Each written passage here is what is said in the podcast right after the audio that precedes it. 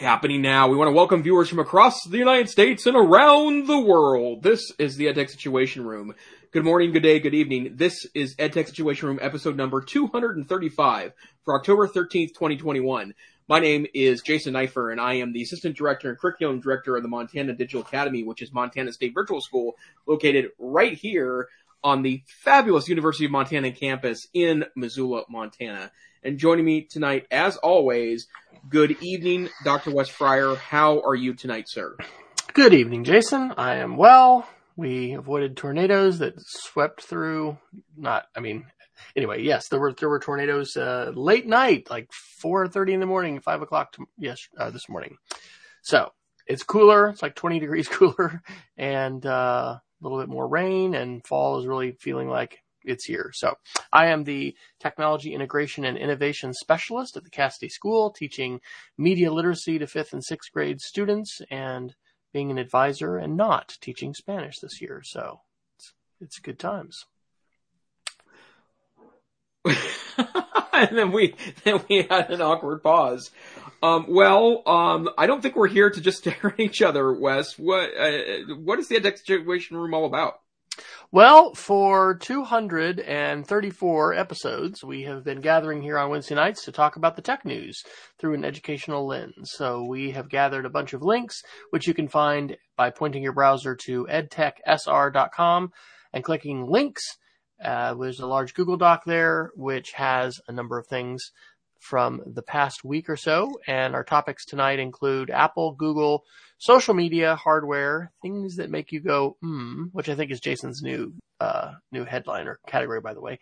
Uh, AI, tech correction, space, the miscellaneous category, which is always a roll of the dice, and our final geeks of the week. So where would you like to start tonight, Dr. Neiffer? Well, um, uh, I don't think it'd be too big of a rabbit hole, but uh, let's start with Apple tonight. And I know that you started with an article about uh, the ongoing battle between Apple and Epic. So what what's news there this week, sir? Okay, so this is this is challenging to to try and understand. Uh, the headline from Ars Technica on October 11th is Apple tries to block Epic's court win before it takes effect on December 9th. Um, and there's actually a related article that I just dropped in under Google, which we might pick up too, since it also relates to Epic. But this is an example of one of these like issues, which is fairly complex and challenging. And since we have articles about it periodically and talk about it, you know, it's, uh, you know, helping me to understand what the issues are here. But basically, Apple kicked Epic, which is the creator of Fortnite as well as other games, um, off of the App Store because Epic was flagrantly um, violating the contract and allowing folks to access their own store directly and circumventing Apple's historic 30% cut that they take from sales that are in the App Store. So Epic uh, filed a lawsuit, and a few weeks ago, or maybe it was you know, a couple months ago, I don't know, it was a, it was a little while back, we talked about it, and it was interesting because both parties claimed victory um, Apple in part because they weren't declared a uh, monopoly, um, but Epic was required by the lawsuit by the order to pay the amount that they didn't pay to Apple, you know, as a as breach of contract. But they the the judge also said that uh, essentially Apple had to allow other, um, you know, p- payment options besides the the App Store uh, and, and kind of had to open the floodgates. So what Apple has done is it's seeking a stay of the order um, because this is, uh, you know, obviously it's going to cost them a lot of money to let iOS apps link to other uh, payment options. And they're claiming security risks, and they're also, uh, you know, claiming that. Well, this is real interesting. At the end of the article, it says Apple cites Epic's unclean hands. Um, Apple um, this is from the from the claim. Um, says the doctrine of unclean hands applies squarely here. Rather than file a lawsuit for declaratory and injunctive relief, Epic developed a sophisticated plan to surreptitiously deliver a Trojan horse update of Fortnite to Apple and then later activate a hotfix to bypass Apple's IAP system. Um, and anyway, so there's some more that I hadn't read before about what Epic did. There's there's just tons of bad blood here. Um, and so this gets into some deep weeds as far as the you know the the law and how it how it applies, but the bottom line is uh, consumers are wondering, you know, is this going to happen? Is this going to mean, you know, a better deal that things are going to be less expensive because Apple's not taking their cut, or you know, is Epic just going to, uh, you know, to keep all of that? And the article which is related to this that I put under Google is from Nine to Five Google on October 12th. It says. Google countersues Epic Games for willfully breaching Play Store contract with Fortnite stunt. And so it wasn't just Apple that was dealing with this, it was Google as well, even though Google allows for and did allow for its own uh, alternative payment system um, against its contract. Apparently, Fortnite, uh, this is the quote, willfully breached the the DDA by submitting a version of Fortnite for publication with a payment method other than Google Play. So Google doesn't have that prohibition that you can do something in another place, but if you're inside the App Store and in, uh, you know, the, the app you've gotten from the Play Store, you have to comply and, and pay Google. So anyway, it's a fight over money. It's a fight over who gets to control things. Um, and it's going to be interesting because it, it was really, I thought it was weird when this you know hearing came out and both epic was saying hey we won it was great and apple was saying hey we're vindicated it's great and you're like all right i don't think i don't think either of those claims are you know the full truth. So help us dr Neiffer clarify it all for us. What does this mean and what am i missing? Well i, I mean it, it, hearing these additional stories, right? I guess what I would say is that, and and I'm, I, it'd probably it'd probably be a good idea to do the other uh, Epic article in their fight with Apple here in a moment, but I, I, guess that makes him sound like a less sympathetic uh, uh, plaintiff than than in their lawsuit made them sound like with Apple. Because if their if their goal is to actually circumvent the system and not just prove that the system is, is or not just use legal means to prove that the system is unfair for some reason, I I, I would agree that the doctrine of unclean hands um, in, in, my mind would apply there. I am not a judge, however, um, at any uh, uh, local, state, or, or or, or federal level. So um, I am not the arbiter of that. But I mean, I think it makes it a little more complex, and I, I do think that Epic did a pretty good job of claiming that they believe that the 30% that Apple uh, does, and my understanding is the Play Store percentage is is a little more complex because they're a little more willing to cut deals with companies, I think, than than Apple is. But still, it, it is a significant percentage. I guess I just I, I feel less bad about um uh, I feel less bad about the situation for for companies like like Epic if they're gonna you know actually push um, you know, or, or I guess violate rules in that way. And it also tells me too that, I mean, one of the reasons why I did want to move off the Play Store and onto iOS devices is that I did have some larger uh, concerns about security and, um, the, uh, the, the, the, the bottom line is is that um, I feel like that Apple is slightly more secure of an environment when it comes to app re- or app reviews before they allow them in the store than the Google Play Store is. And as a reminder, on the Google platform, you can install any app you want by just turning off verified sources. And I, and I believe actually Fortnite, you could download that directly from their website. That was one of the ways they were working around the Play Store. That is legitimate. You have to turn your security off to make that happen, but that was a legitimate way of doing that. That in fact, a lot of apps, uh, uh, ask you to turn that off to install directly. So, um, I guess, uh, you know, I, the, it's really hard to pick, you know, good guys and bad guys. I'll put that in quotation marks in a lot of these debates because the bottom line is, is that both sides are looking to make money. And when it comes to, um, you know, uh, picking someone who's on the right side of this, you know, listening to that story, I guess I'm less inclined to go with with Epic uh, versus Google, and and and maybe big picture Epic versus Apple too. So, do you want to cover that other article regarding Epic and Apple? Uh, Enter Epic and no, it was it was both, right? The well, yeah, I no, I did. That was the Google. Okay, the yeah, Google one, the nine to five Google. So yeah, okay, unless there's unless there's another one, so yeah, um, you know, and how does how does this affect schools? I, I don't know. This this is more kind of on a consumer level, but it also belies the complexity that's involved here and these ecosystems and the ways that you know companies are allowed to. Um, you know, enact policies that, that protect them from competition, that, you know, protect their platform. It's important from a security standpoint for sure. I think that's what I'll be most interested in is whether the judge, you know, buys that argument as far as security. Um, because in terms of payment processing and hacking and the growth of, of cybercrime, I mean, that is, that is a real deal and, and it's huge. And so if any app developer is able to link out to any kind of payment system, I mean, that's a huge potential. And what Apple says in this is they don't have the resources to be able to check all of those links that's in, you know, every single one of their apps. So, anyway, I'm not a judge either, but I would certainly be paying attention to that. And it's going to be, um, you know, interesting to see, you know, what, what the ruling is here. So I think the big thing was that Apple wasn't, you know, ruled a monopoly and there wasn't going to be some kind of a ruling about, you know, we got the, the power of the app store has to be broken. And as we probably will talk later with the tech correction and all the talk about Facebook and that great TikTok article you put in, I mean, there's a lot of companies exerting a lot of power over our lives, you know, via technology um, and there's a lot of questions about the role of, of, regulation in all this. So it's an evolving and continuing story.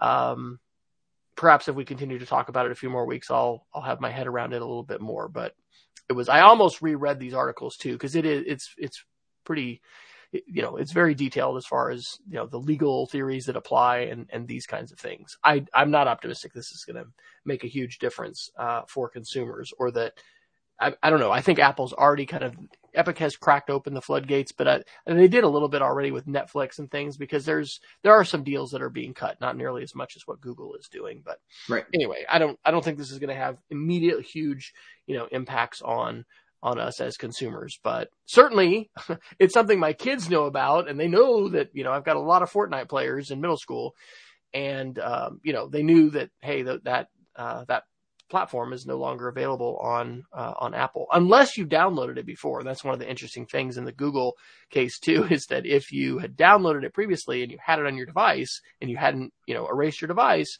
you know you still had it and you could you could use it. So anyway, this will be a continuing issue that I'm sure we have not heard the last of. Yep, absolutely. And then let me just do one other quick Apple article here, in part because I expect there to be some interesting announcements next week. Um, Apple has an event um, on on October 18th. That's Monday, October 18th. And uh, when I first saw the email, I was like, "Oh, that's weird. Why would they do it on a Monday morning? Like they never do it on a, on a on a Monday morning. They always do that on a Tuesday morning." And then I realized, as we'll talk about in a moment, there is a pre-existing Google event on October 19th, and that would be Tuesday morning. So um, I would imagine that uh, that is not by accident that they happen to be on on a Monday morning. Um, a lot of speculation about what is is going to be announced, but there seems to be some agreement that it's probably new MacBook Pros with the M1X or M2 chip. Uh, I, most sources seem to suggest the M1X is likely the, the piece there with a 14 and a 16 inch MacBook Pro likely to be released on Monday. And that would be Pro models, uh, that I would assume, um, are adding some things to them uh, to to distinguish them from what a lot of people referred to as entry level laptops that were released with the M1 chip last year. And I have to say, now having used um, these entry level uh, devices for the last uh, well nine months or so, they are anything but. They're really uh, uh, very fast and, and, and very competent machines, but new form factors are expected. Uh, a lot of people think that the new uh, MacBook Pros uh, will have more ports on them and are likely probably not to get rid of the USB-C ports. Uh, because that Apple doesn't backtrack like that, uh, and I think that I kind of agree with him. The USB-C is the future, but it's likely to have either additional ports or uh, perhaps a new way to charge. I've heard of maybe a, a new MagSafe charger uh, uh, that is uh, reflective of that technology, but we'll have to see. And so, um, I will say uh, it's my birthday this Saturday. I've been thinking about buying myself a birthday present because that's what I do. That's what happens when um, you live the uh, double income no kid lifestyle. And um, the uh, I'm not entirely sure I would buy myself a MacBook Pro, but if there's new AirPods.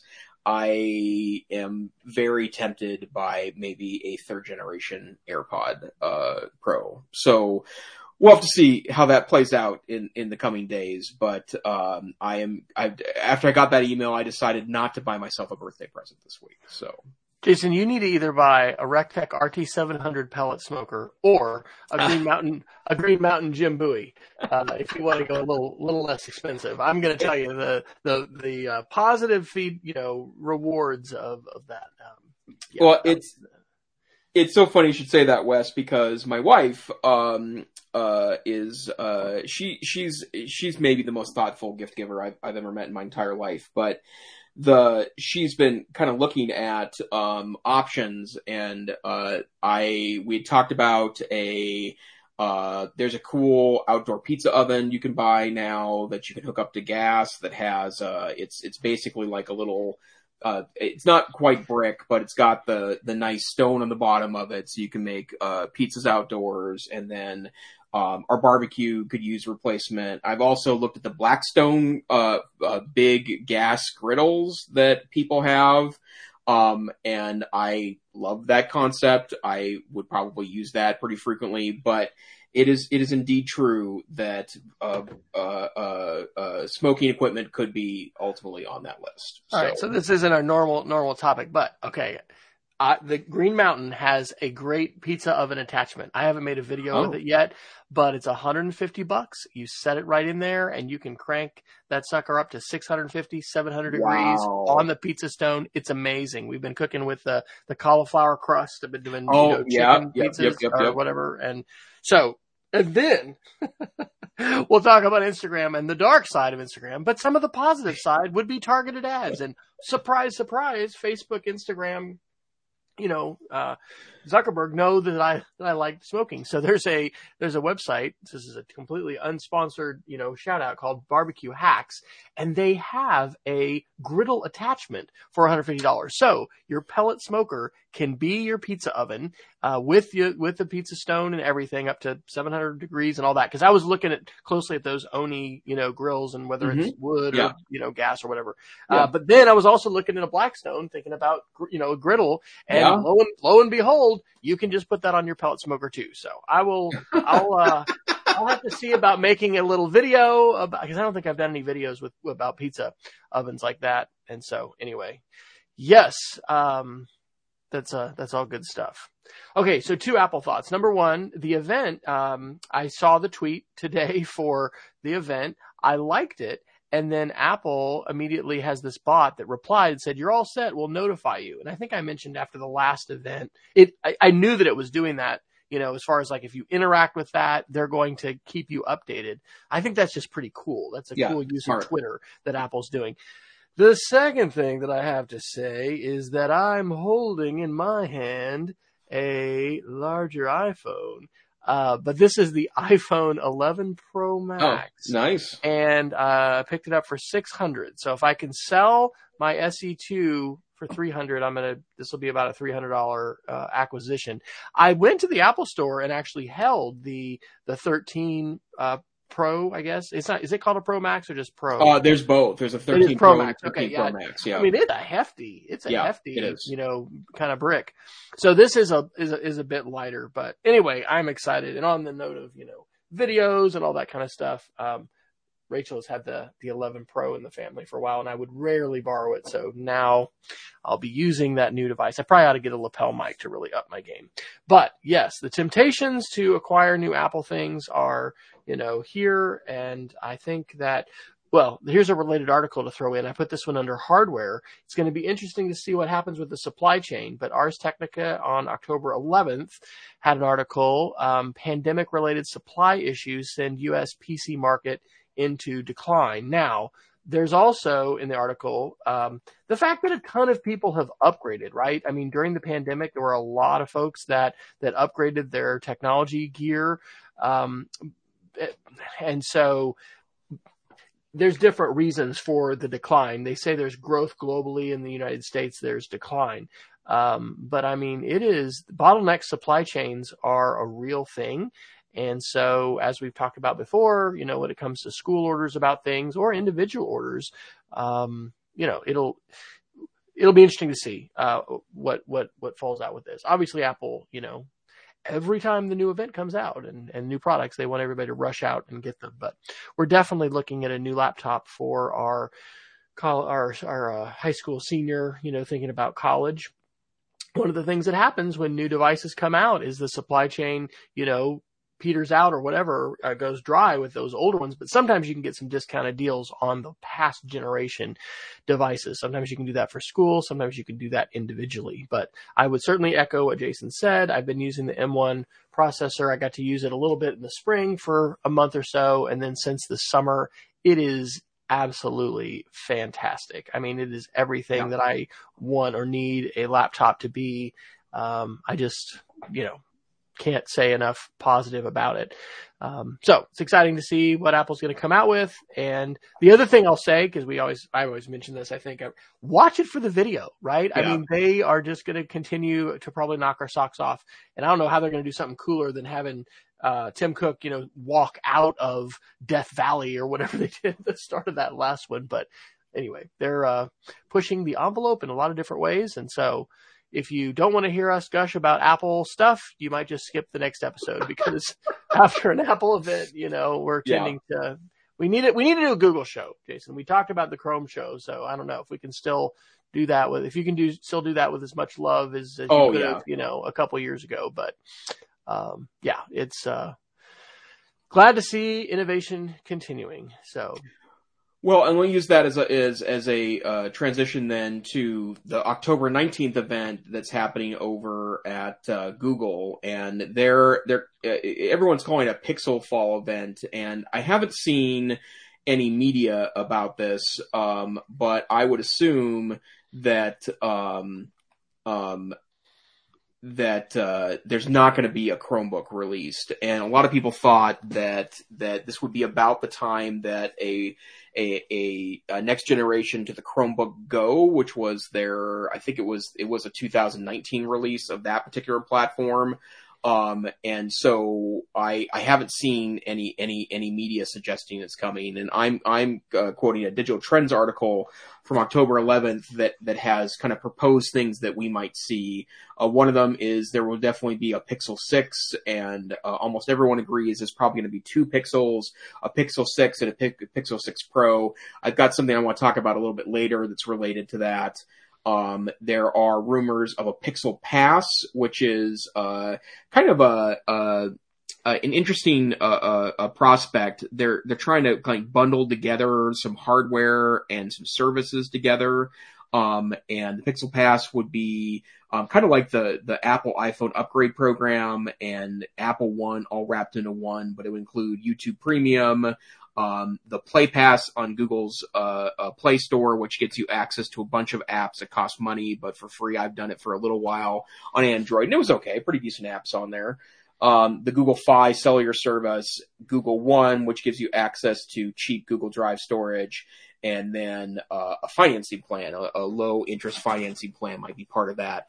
Um, again, interesting. I, I, do think that Google is working really hard to try to uh, catch some of that Apple cachet, the everything works together cachet, which I think is really quite unique to the Apple uh, uh, uh, feature set. Um, there are some rumors of a Pixel Fold, which I'll be very frank, I think foldable phones are silly at this point. They just seem too fragile with not a lot of payoff uh, uh, in response. Um, and you know, and and, that, and and to be honest, if there was something really there, I think Apple would, would have developed in that direction and then heavily rumored, but uh, uh, no no real hardware uh, uh leaks.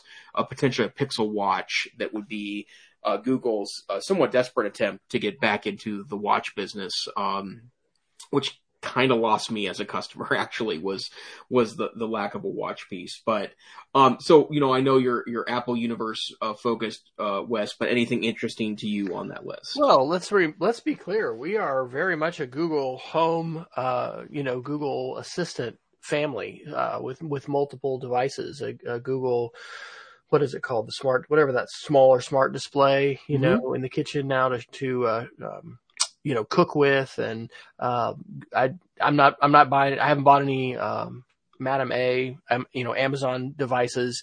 Uh, and we've actually invested in some Nest cameras, you know, a Nest doorbell and a, and a Nest, you know, indoor camera too. So I will be, I would be real interested in the IoT stuff. Um, they've just updated the Google Nest camera. In fact, I waited, you know, and or, I pre-ordered uh, that camera and it came, you know, a month or so ago.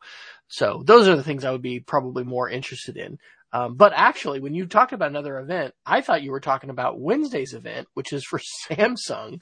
And so I put that one in. So folks, if you are a person who loves tech news, we've got a week for you because starting off with Monday's Apple event, we've got Google's event, and then you're going to have Samsung's event, which is going to be on Wednesday. So, um, yeah, it's just it's this is interesting. This is it's sort of the way of you know we don't have the trade shows anymore. Again, Steve Jobs was very prescient, I think, and you know what a bummer when they just when he decided Apple wasn't going to MacWorld anymore. Like what the heck is that? But you know the world has shifted in terms of uh, how they get people's attention and, and get news out there. And so anyway, not I don't know if we've ever had three major events, including Apple, you know, Apple, Google, Samsung. Those are all three heavy hitters. I don't know who else is left. Is Lenovo going to do an event on Thursday? Probably not. So anyway, it, will be interesting to see. Um, and we want to continue, hopefully, to, to see that innovation. So I would be more, most interested in the IoT stuff and if they're going to do anything, you know, Chrome wise. Um, yeah. But we'll see. So, a couple other interesting Google articles this week. Uh, two I want to bunch together for a second. This has to do with the Pixel 6. Uh, 9 to 5 Google reported October 13th that the Pixel 6 will probably be released with a promise of four major Android upgrades, which is an incredible piece of news considering right now Google only promises two major upgrades and those happen yearly and oftentimes they'll do a third. Uh, in fact, I think on most of Pixel's phone they've done a third. And I want to couple that with another article from 9 to 5 Google um, a few days earlier. Uh, Nokia, which is not the brand it used to be, it's really just basically a brand for hire, but there's a Nokia tablet that's being released called the T20, which is an Android tablet that uh, it's a 1080p screen, um, apparently a larger screen, uh, but it it has a smaller form factor. So I would assume smaller bezels and um, uh, uh, some kind of hardware to to make it feel svelter. But it's being released with three years of of promised upgrades. And what's interesting about this is that it feels like Apple's starting to nudge the market along a little bit. And we talked about uh, uh, particularly two weeks ago, but I think we've we've had this three or four times in the last couple months that Apple does release phone uh, upgrades much longer than anyone else does. And in particular, we're talking about uh, Android manufacturers, where uh, uh, unfortunately a lot of Android manufacturers don't even do one major upgrade and will stop security upgrades after you know the initial release of hardware. And there hasn't been a lot of of like at least published big problems with that, right? It's not, you know, I would imagine that that that there would be a, a bigger shift in this market if, you know, uh, uh 1.2 million phones in the United States, you know, uh, allowed someone to look at your banking information or something along those lines. But I think it's really encouraging that the Android uh, system is trying to do more upgrades because the bottom line is, is when you buy a phone in 2021 even if you're buying a you know uh, a, phone that's intended to be for a more budget market, um, there uh, absolutely are probably um, uh, uh, uh, uh, people that will keep that phone for three, four, five, six years, and we really need to have our our, our people, um, you know, taking those phones and um, you know get, getting security upgrades with them, you know, frequently and and and for a long time. So I thought that was kind of an interesting phenomenon. Yeah, definitely. Um, and I wonder, you know, have any of the major Google third party um, phone manufacturers really gone out and, and left left the market entirely, or how how vibrant? I mean, I know that Google continues to have worldwide a larger market share than Apple.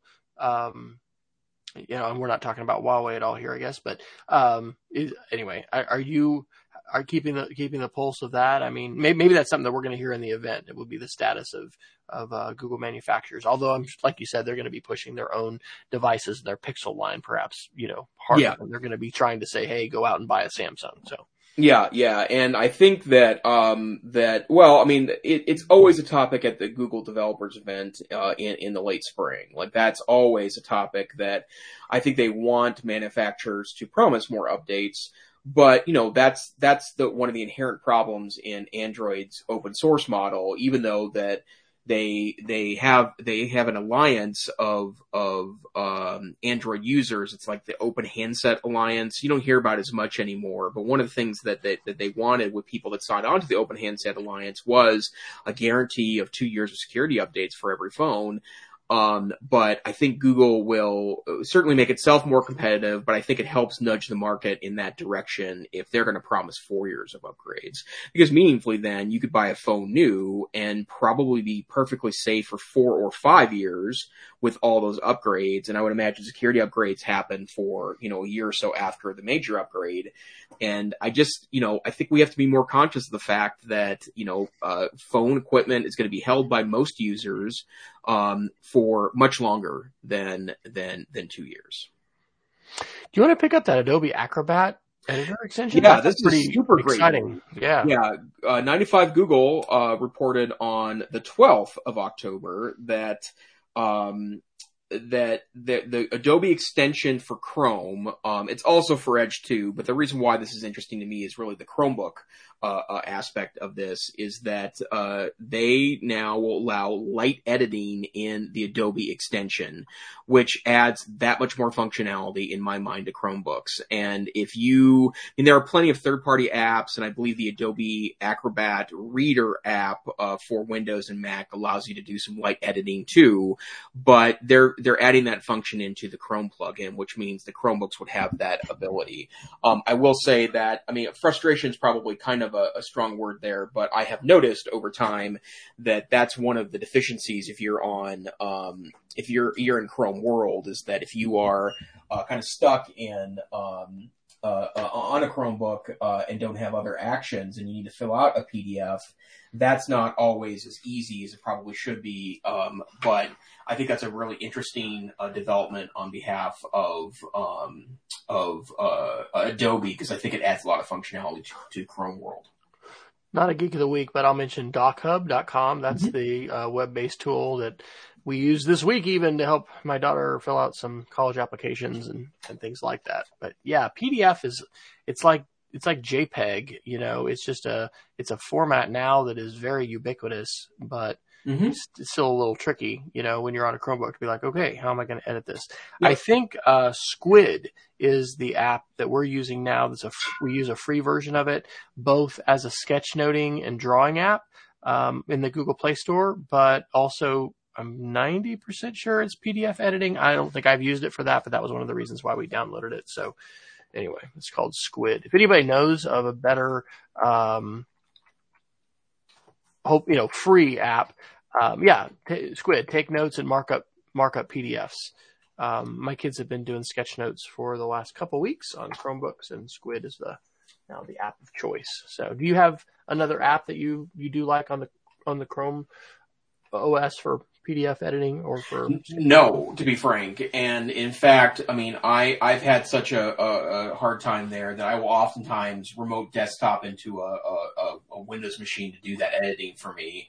Um, what I would say is that um, it, it, there are a lot of third party apps here. Many of them, you know, you can use once a month for free or twice a month for free. Sure. Um, and that's been problematic for me, especially since so many, there are so many free options on Mac and PC, uh, that will, will do that for you with, without any, any, any, uh, limitations. So I, I think it's wonderful news and, uh, I will use that. Like that, that's something that, uh, I wouldn't have traditionally installed the uh, Adobe Acrobat, uh, plugin for Chrome, but in this particular case, I think it makes a ton of sense.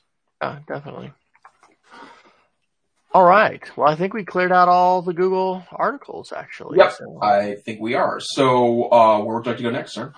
Well, let's. Uh, why don't we talk about this really excellent article you put in about TikTok? Um, under the tech correction, we've got a couple articles today, and this one's the Atlantic from October the 10th. One billion TikTok users understand what Congress doesn't.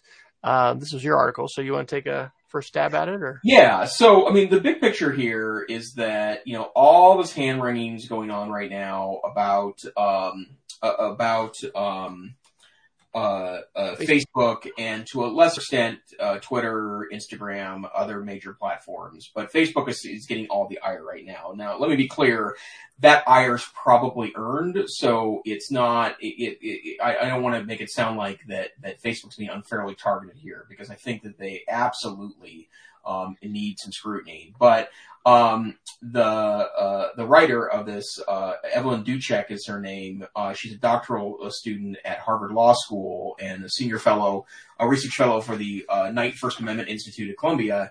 Um, she makes a really interesting argument, which is that TikTok, in a lot of ways, has aimed itself uh, at a very popular youth audience and they've managed to avoid scrutiny, even though there is a lot of mis and disinformation on TikTok. Uh, there are uh, significant uh, um, uh, uh, political forces afoot there. Lots and lots and lots and lots of um, uh, people are utilizing this platform to um, uh, spread uh, uh, uh, things that, that are somewhat nefarious. And one of the reasons why they aren't getting scrutiny is because everyone dismisses this as insubstantial because it is, I mean, it's an app that a lot of people associate with dancing. And to be clear, there is an awful lot of dancing on TikTok and uh, dances spread pretty virally on there. And when I say dances, I mean 30, 40 second dances that go along with a piece of music that's spread around. And, and, and there's certainly entertainment value to that. But that, that, that perception that it's insubstantial means that a lot of people simply um, aren't uh, uh, uh, seeing this as a threat, even though you may remember back to 2020 uh, when at one point uh, uh, then President Trump was going to force TikTok to be uh, purchased by uh, a, a, company in the United States or be banned here. Um, there were a lot of people that banned TikTok uh, in, in, in sensitive situations, military bases. Um, uh, uh, I, I, if I remember correctly, the CIA banned it from employees' phones at, at, one point because there was some concern security because of the association of the company with the government of China. Um, and I, it, it's a really important point because I mean, uh, there are a lot of young folks on TikTok. Um, it, it, it is a phenomenon, and I can tell you from my own experience that there is quite a bit of political debate and mis and disinformation on there, ranging from uh, COVID 19 uh, misinformation to uh, political misinformation. And um, the dancing may draw you in, but once you get there, the algorithm is probably going to deliver to you other stuff. So the the other thing that's in this article is how you know Donald Trump was really mad at TikTok for a while and and China and and so we were hearing a whole lot about it and it seems like his his attention went elsewhere and so so did the you know the rest of the country. So it does make you wonder how much of the security threat was real and how much of that was you know uh, politics and political theater. Um, but I mean it I would love, and if anybody knows of this, I guess I, I should Google for this and look for it. But I don't know. Uh, I haven't seen or do, or actually used any media literacy lessons that really address disinformation on TikTok. But I'm in the midst of my Fruit Loop conspiracy theories unit with my sixth graders, talking about the moon landings and looking at videos where people are claiming they're hoaxes and you know how do we apply the sift media literacy strategy and all this stuff it would really really be relevant and wonderful to use TikTok examples. Yep. Um, I did a link today about how like there's 21 or something really viral and popular TikTok channels that aren't real people. And so there's an entertainment company that's created them, but people really don't care because they're funny and, and they like them. But man, to think about the rise of influencers and how folks have such power to put ideas into people's minds and then to become a trusted part of, you know, somebody's information landscape and just media landscape. It really, I mean, I was, I listened to a podcast called You're Wrong About today, and there they have a, a episode on cancel culture, which there's some profanity in this, so you don't want to play it aloud at work probably. Uh, but anyway, it it talks about just the phenomenon of influencers and you know how really fretting about quote unquote cancel culture isn't nearly as much the issue as this rise of, uh, ooh, and Jason's gone. I wonder if, if I have dropped him or maybe I'm, I think I'm still alive. He's back. I mentioned cancel culture, ladies and gentlemen. And I agree. I have not, I have not canceled Dr. Neiffer. um, I, am having some hardware issues. I, my All monitor right. started blinking. I just Yeah. one, then my internet went. I don't know. So I, Woo! I, And I'm sitting so- there going, "Am I still here? Am I still alive? Am I alive? Am I dead?" Uh, anyway, just like the ability of smaller voices and and and smaller groups to be able to to be amplified and to to be able to have power. I mean, there there's I don't know if Clay Shirky's writing anything else. I was thinking about this, and I need to look up his his work now because his book, you know, Here Comes Everybody, was just really a a very thought provoking read, you know, years ago. But anyway, the point of this Atlantic article is TikTok is a big deal. It is being ignored by Congress. Uh, and it's probably being ignored by a lot of teachers too, right? And the fact I I'd asked my kids about this and some of them knew it. Who owns TikTok? It's a Chinese company. What is that company trying to do? They're trying to develop AI. So I'll actually segue to two fairly mind blowing articles that might not be as directly applicable to like the classroom tomorrow, but these are just the, the quotes here are crazy. All right. This is Slate from October 11th. US has lost AI race to China, according to former software chief at the Pentagon. So, uh, this man, Nicholas Chaillan, Chaillan, um, was the head of basically uh, cyber. He was the first chief software officer for the Air Force. So it wasn't Pentagon wide, it was for the Air Force. But he's from Silicon Valley and he's hired to bring the agility and flexibility, no, you know, knowledge and savvy of Silicon Valley and bring that to contracting into the military um, to be able to help out. Well, he resigned in frustration. And so he is now given several interviews uh, interestingly, his interview is with the Financial Times, which is behind a paywall. So I, I pay for the Washington Post now, and and you know we get the New York Times at school. So anyway, it's I'm not going to pay for the Financial Times right now, but uh, these articles, um, that one from Slate, and then this one is even better. This is from the Drive on October 13th, and the headline here is ex Air Force tech boss eviscerates Pentagon for already losing the AI race in China. And one of the things that's just shocking about this is he says in 15 or 20 years, it's not going to matter. China is so far ahead and they are poised to, to just not only because of their cooperation, of course, in their totalitarian government, which I don't think we want to emulate, you know, force all the the cooperation of their companies, but the the the the, size of their investment, the ways they're not, you know, hung up on you know, for instance, the F 35 and these other kinds of weapon systems. I shared, I mentioned this to my kids today as we were talking about TikTok. We do these little wonder links at the start of class. And I just, it is such a big deal as far as the AI race. And, um, you know, we, we need to be hopefully energizing students, uh, about the importance of, uh, coding skills, not only for their own vocational needs, but also for you know, the defense of our nation and, and really the defense of the planet. I mean, we are this interconnected world where, you know, certainly the founding fathers who wrote our Constitution and our Declaration of Independence didn't foresee this and how this plays out for politics. But there's so many different ways that this is playing out. And so anyway, these were just sort of mind blowing articles and quotations from a very, very smart and knowledgeable you know, leader not only from Silicon Valley, but also from the past three years from the Pentagon and from Washington DC. And it connects to what we were just talking about with TikTok because, you know, TikTok is a Chinese owned company and AI relies on data and there is just an incredible trove in that Atlantic article. I think they have the statistics. TikTok has become, I think, the, the second only to Facebook did they say 3 billion users? There's some crazy statistics yeah. about how many downloads it's had and how many users it has. And again, I think a lot of people are kind of asleep to that, but this plays in in huge ways to artificial intelligence and the ways that facial recognition and these technologies work.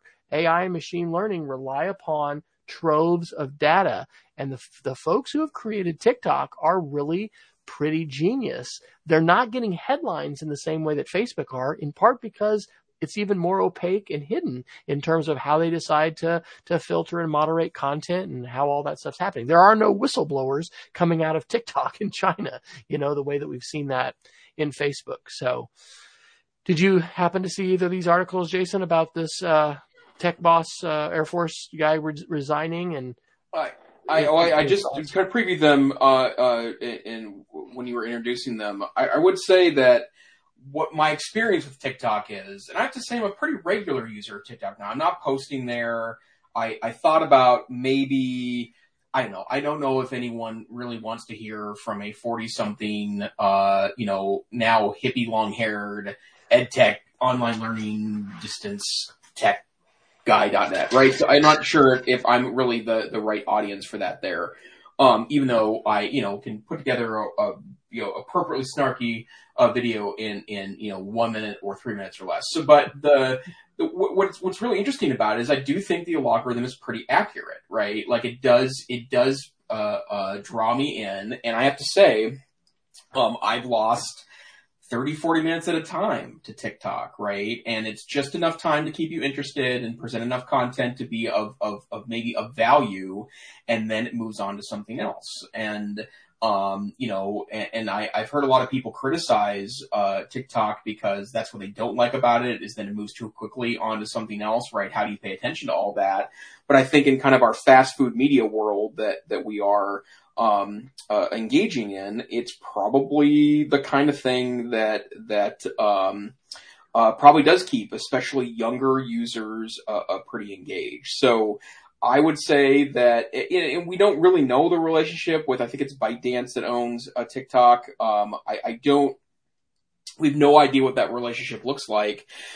I think we we talked about this uh, uh, either earlier this year or last year, but there was a, an instance, and and I, I think I've got my facts right here that apparently um, the voiceover technology that was or that appeared on on TikTok. Uh, there was a suit against TikTok because it was the same technology that had been sold to a Chinese government contractor. Um, of uh, uh, someone did voiceovers on uh, I believe it was the the same woman that did like the Salt Lake City airport. She's a prominent uh, voiceover artist in the United States, and she sold a lot of recordings to a government agency for the purpose of they she thought to teach an English language, and they ultimately used them to create a a, a voice imprint to do voiceovers, uh, electronically gen- generated voiceovers on TikTok. She sued because that's not what she licensed her materials for, and they moved to a different voice.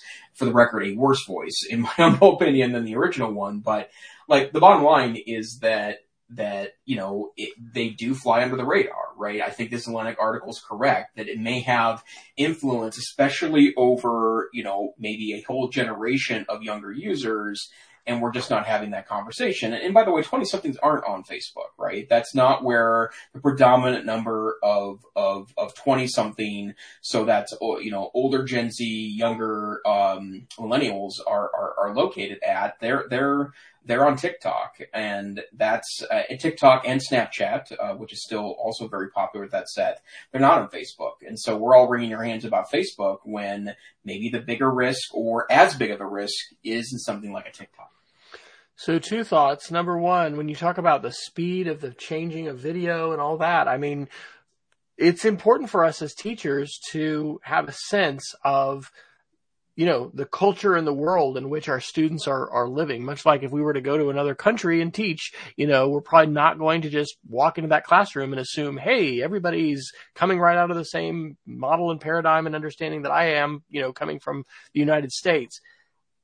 Thinking about the experiences that students have and the degree to which media is used and students are invited to use media, uh, you know, I'm, anyway, I, I, just I think it's really really important. And maybe we're going to do a parent university. Actually, we've just made the the final plans on November second. It's going to be about influencers on TikTok and on. YouTube. Uh, we've got about four high school students that are going to talk a little bit about that and anyway, I just these are these are really really good and important issues to talk with students about. And I think I'll do some lessons with my students. I, I did a little bit last year about influencers that they pay attention to and that they follow. And and the other thing I'm going to say is, okay, so you're spending time on TikTok. I thought, oh, I'll log in because I do have an account. I've like posted one video or two videos or something. I will not show the picture because it's actually a bit racy. But the first question after I log in, first off, it tried to get me to log in with my phone number first. Don't want to do that. I'm going to use my email because I don't really want to, you know, the phone number now is kind of like a social security number for connecting us with data brokers. But then what does it say when I log in successfully? TikTok would like to access your contacts. Yep. Sync your contacts to easily find people you know on TikTok. Your contacts will only be used to help you connect with friends.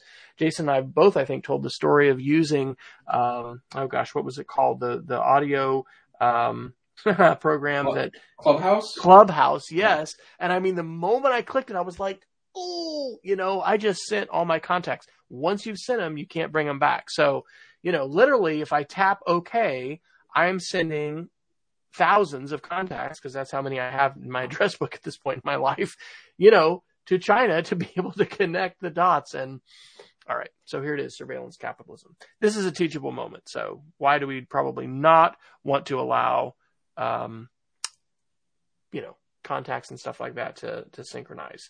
Uh, there's good reasons for that. So, yep. oh my, so many distractions. Well, hey, we've got about eight minutes left. Um, what else do we want to try to hit? How about this PC Magazine article about Americans live on the internet but don't know much about it? Yeah, I think that was yeah. last week. Let's do that. Yeah, I'm glad this is one I want to get to tonight. Um, this article, you know, I, I've been noticing these more and more lately that generally speaking, like when I read tech media articles, right, that you know, uh, I, it's I, I, agree with what they're trying to say, and yet in the last six weeks or so, I'm finding at least two articles a week that I think are giving flatly bad advice to people, right? And you know, I'm a bit of an expert here. Dr. Fryer is a bit of an expert here. We're not just casual consumers of this. You know, a lot of our our day jobs and our professional time spent this, but. So the uh, Chandra Steele writes on October 6th that this was a uh, survey by highspeedinternet.com and asked 1,000 Americans a few questions. And while 74% said they know how the internet works, only 20% got the questions right. And um, I would say that not only are a lot of these um, uh, uh, like they don't matter, right? Like I just don't, I, I just don't think um, that what what they're asking here matters for understanding the internet. I think there are implications. Um, um, uh, uh, to making or, or, to this. So the idea here is that the survey said that people are just ignorant and dumb about the internet, and that has implications. So here's examples of things um, that I that that they're asking. Seventy percent, 77 percent of respondents said they didn't know which mobile carrier has the fastest 5G. And I just don't think that matters, right? I mean, and, and 5G in a lot of ways is a marketing gimmick. In fact, um, you know, the we talked about this when 5G was first rolling out. There's a lot of of, of 5G that's pretty short of, of 5G. Um, uh, uh, 62% of people didn't know what the G stands for. I don't think that matters either, right? But um, they were talking about, and, and kind of in a mocking tone, um, you know, things that, as examples of things, like 60% means more Wi-Fi bars means faster speeds. Well, that's actually kind of true right? Like it's complicated. It's not as simple as saying that's what that means. It means what your signal is. But if you if you're farther away from your base station, uh, one of the ways that your phone slash device will compensate for that is it will try a slower speed of, of throughput to make that happen. So no, that's not what that means. It means um, you know, it means you you have a better signal to you know wherever your router is located at. Um, uh, uh, but that doesn't, uh, you know, it, it, it's, it's more complicated than these questions. And so I guess the reason I want to highlight this article is that, um, I, you, you used to see this stuff with, uh, with, you know, uh, Americans don't understand anything about history and government.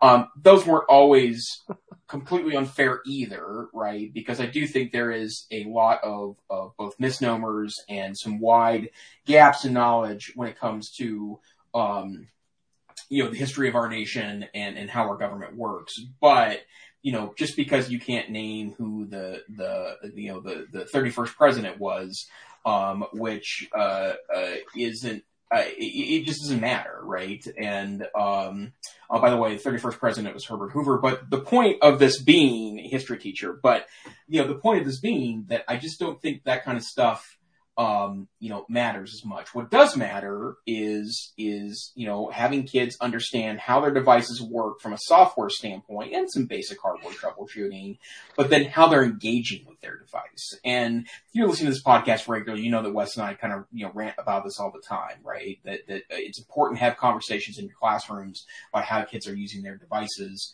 Um, but the bottom line is that, um, uh, you know, just because you don't know which carrier has the fastest 5G, you don't need to know that information, you know, to be a successful user. By the way, I don't know the answer to that question either. My guess is Verizon, but it's probably, that's marketing, right? Like, who knows what the real answer to that is?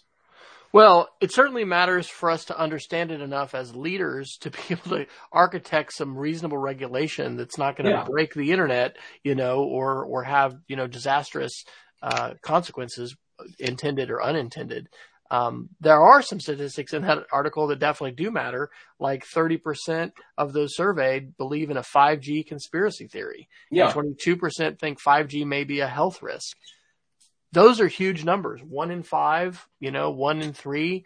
Um, so those are just things that point to overall media literacy and the fact that we live in a polluted information landscape and we need to try to media literacy educate ourselves as much as we can. But I don't know that that by itself is gonna is gonna get us out of the difficulty that that we're in. So yeah, challenges.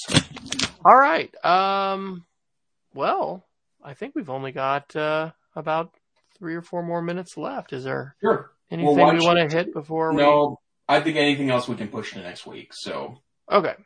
All right. Well, um, I'm just going to do one geek of the week, and this is an article I happened to fo- find thanks to the uh, algorithm of um, of Twitter. So Jason Bennett, who I follow on Twitter, happened to share this. Uh, the article is called "IoT Hacking and Rickrolling My High School District," and it's written by I think, you know, a current high school senior who is able to port scan his district network. And since his freshman year, basically, he's had control over all of the digital signage systems. Now, an interesting thing is the system that he's describing here is the system I think we were using um, initially when I came to Casady uh, in 2015 for you know about two years, it was the same one my church had used. It was because it was free, freedigitalsignage.com or something like that. Uh, these different players. We ended up eventually going to Chromebits, which you can't buy anymore, but uh, the Chrome OS and Chrome Sign Builder, and being able to do that, which I think is a lot more secure. But wow, mind blowing article. If you don't already have kids that are port scanning your network to try to see what kind of vulnerabilities are there, you can bet that you are going to be having them soon. And you're just probably naive if you think you haven't had kids doing that already. Um, anyway, I'm thankful that I'm not responsible for all that, but network segmentation, having different virtual LANs, you know, not allowing somebody to just come jack into the network and boom, they can access security cameras. They can access you know, servers. They can access all kind, printers, all kinds of things. Uh, this is a mind blowing article, and I, I, I read most of it. It gets into some really specific details about how he pulled off this hack. Um, but you know, to his credit and the credit of his district, um, they didn't press charges. They wrote a very thorough, you know, sort of penetration test analysis of all the things that they found and are helping their own district's IT department, them being these high school kids, to become more secure and not leave their network so open to these kinds of security hacks. So it's kind of a mind blowing article. And I definitely would recommend not only reading that, but you might forward that on to your technology director or your tech department and say, Hey, we ever thought about something like this happening at our school?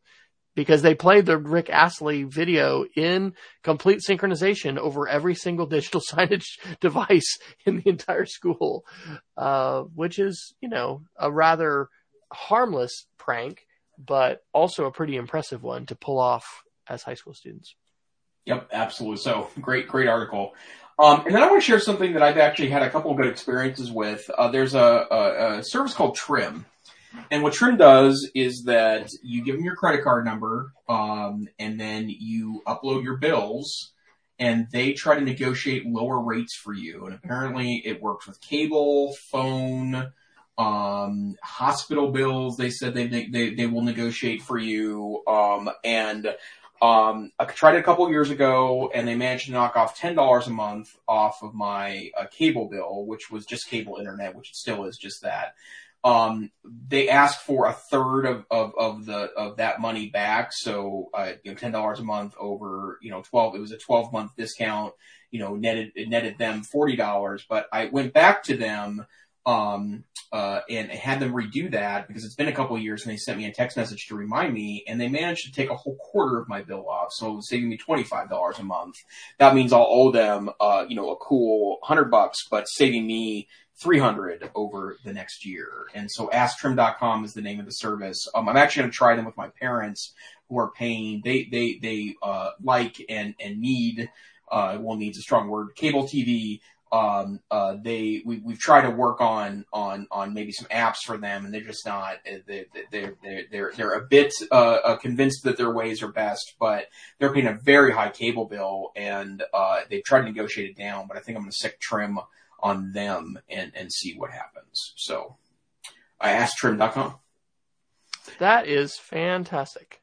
Okay, Wes, where can people find you on the interwebs? I am W. Fryer on Twitter. You can go to my recently slightly updated website, wesfryer.com, click the contact link, and you'll see a slew of different channels and places that I'm sharing content to include my latest video about how to smoke eggplant and acorn squash on your pellet smoker. how Excellent. You, how about you, Dr. Neiffer? I'm at Tech Savvy Teach uh, on Twitter. That's the best place to find me. Um, but here and now is not about smoking, although uh, join us next week for the uh, uh, the meat smoker situation room. Um, but this is the EdTech Situation Room. We are a once a week podcast that, that tries to go through the headlines and shoot them through an educational prism. You can find us on Wednesday nights at 8 p.m. Mountain Time, 9 p.m. Central Time, sometime in the middle of the night UTC, thrown off by another hour when we change time uh, uh, in, in, early November. But it, we'd love you if you join us live. You can find the link on Twitter at EdTechSR, at our website, EdTechSR. We're also live on YouTube and Facebook. If you can't join us live, however, you can find uh, tiny downloads over at our website, edtechsr.com, along with all the links we discuss in any given week, or you can find us wherever find our podcast are aggregated. So thanks for joining us for this episode of, of, of the EdTech Situation Room. Hope to see you next time. We wish you uh, a great week. Stay safe, stay savvy, and good night. Good night, everyone.